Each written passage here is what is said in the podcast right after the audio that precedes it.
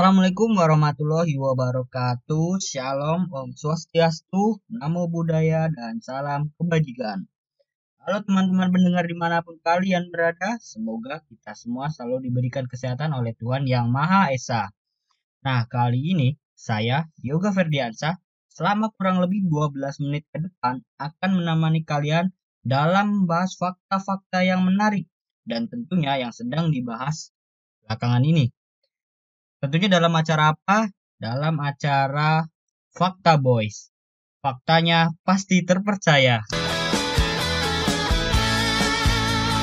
Waduh, gak berasa nih udah hampir dua bulan atau tiga bulanan ya kita semua merasakan pembatasan sosial akibat dari virus corona atau COVID-19 ini. Kalian udah bosen? Udah pasti sih kalau bosen. Apa kalian udah nyaman-nyaman aja dengan pembatasan sosial ini? Hmm, tapi yang penting kita menikmatinya aja ya. Dan pastinya kita juga harus tetap menjaga kondisi dan kebersihan agar pandemi COVID-19 ini cepat berlalu. Ngomongin pembatasan sosial, kita semua pastinya udah tahu dong istilah yang sering dipakai pemerintah atau yang sering ada di sosial media selama pandemi ini. Ya, uh, sekarang kita sering banget mendengar apa yang disebut social distancing. Tapi tiba-tiba social distancing diganti menjadi physical distancing.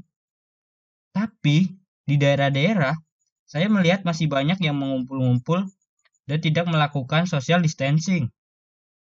Memangnya mereka belum tahu ya pentingnya di sosial atau physical distancing itu? Oke, pembahasan hari ini adalah kita akan membahas apa saja fakta tentang social distancing. Dan juga physical distancing tentunya.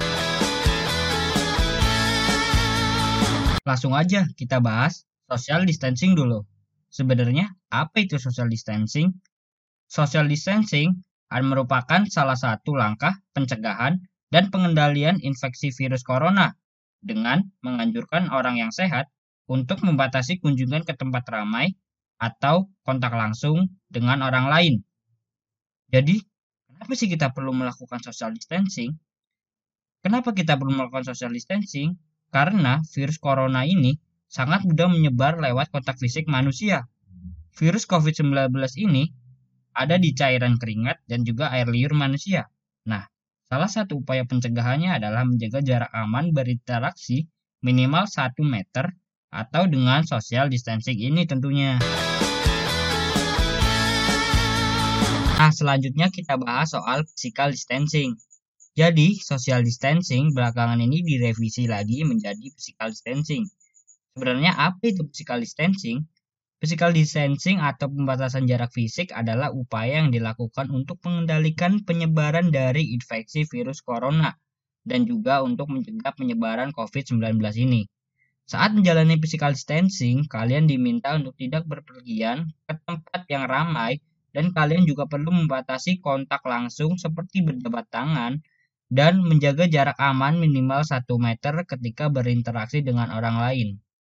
Nah, istilah dari physical distancing ini kemudian dipilih agar masyarakat tidak salah paham dalam mengartikan social distancing.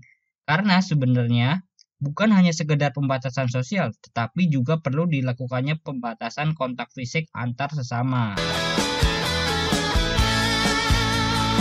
Nah, Pastinya sekarang teman-teman udah tahu kan apa itu sosial dan juga physical distancing. Tapi kira-kira kalian bingung gak sih dari perbedaan keduanya? Nah, sekarang saya bakal jelasin perbedaan dari sosial dan juga physical distancing. Seperti yang kalian ketahui, social distancing adalah pembatasan sosial dalam masyarakat. Sedangkan physical distancing adalah bukan hanya pembatasan interaksi sosial, tetapi sampai kepada pembatasan kontak fisik seperti jabat tangan. Tapi sebenarnya dalam penerapannya baik social distancing dan juga physical distancing sama aja teman-teman. Hanya saja dalam rekomendasi WHO, istilah social distancing dirasa lebih efektif apabila diganti menjadi physical distancing. Kenapa?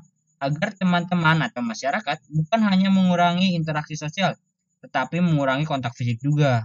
Alasannya penggunaan istilah dari social distancing dikhawatirkan bisa disalahartikan dengan memutus komunikasi atau interaksi sosial dengan keluarga atau kerabat. Padahal, interaksi sosial memiliki peran yang penting dalam upaya menghadapi pandemi COVID-19 ini.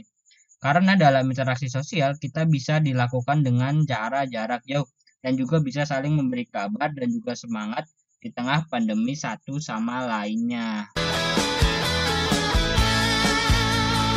Sekarang teman-teman udah tahu kan apa itu social distancing dan juga physical distancing? Oke, sekarang biar kalian tetap di rumah aja atau paling enggak bisa mengurangi keinginan kalian untuk keluar rumah, saya mau bagi-bagi tips nih untuk cara melakukan sosial dan juga physical distancing yang efektif dan juga tentunya mengasihkan. Langsung aja ya ke tips yang pertama. Number one. Tips yang pertama adalah merencanakan kegiatan atau kalian membuat jadwal kegiatan seperti kapan waktu untuk bekerja atau untuk belajar, kapan kalian akan bermain atau melakukan kegiatan bermanfaat lainnya dalam satu hari tersebut. Sehingga dalam satu hari tersebut, kegiatan kalian sudah tersusun rapi dan kalian bisa melakukannya dengan efektif dan juga menyenangkan tentunya. Number two. Tips yang kedua, untuk mencegah atau mengurangi kemungkinan kalian keluar apabila kalian sedang merasa sakit, Sebelum melakukan social distancing atau physical distancing ini, kalian harus menyediakan obat-obatan. Sehingga apabila kalian sakit ringan, kalian tidak perlu keluar untuk membelinya. Dan juga kalian bisa tetap di rumah aja untuk beristirahat. Dan kemungkinan untuk tertular juga bisa mengurang karena apabila kalian sedang sakit kemudian kalian keluar rumah, daya imun kalian sedang berada dalam fase yang turun sehingga dikhawatirkan virus bisa mudah masuk ke dalam tubuh kalian. Number three. Tips yang ketiga adalah sediakan bahan makanan atau kebutuhan harian kalian. Hal ini penting selain agar kalian bisa mengurangi perpergian keluar rumah, kalian juga bisa mengurangi rasa bosan dengan memasak di rumah bersama keluarga atau memasak makanan yang sehat untuk dikonsumsi di hari tersebut tentunya.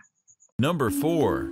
Tips yang keempat atau yang terakhir adalah persiapkan koneksi internet karena nggak bisa dipungkiri kalau kita sudah ketergantungan terhadap internet saat ini.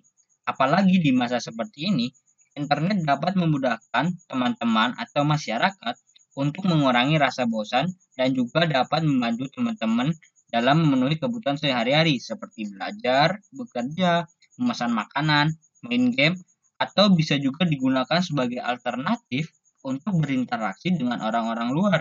Tetapi kalian tetap bisa menjaga jarak aman dengan di rumah saja. Nah, itu tips dari saya untuk melakukan social atau physical distancing yang bisa kalian lakukan agar social distancing atau physical distancing kalian tidak membosankan dan tentunya kalian tetap bisa di rumah aja teman-teman. Oke teman-teman, itu tadi penjelasan dan juga cara untuk melakukan sosial atau physical distancing. Jadi gimana? Udah pada tahu kan cara melakukannya itu bagaimana? Nah, sekarang tinggal kesadaran dari teman-teman dan juga masyarakat untuk menerapkan sosial dan physical distancing ini. Karena tadi saya sudah menjelaskan bagaimana pentingnya sosial dan physical distancing.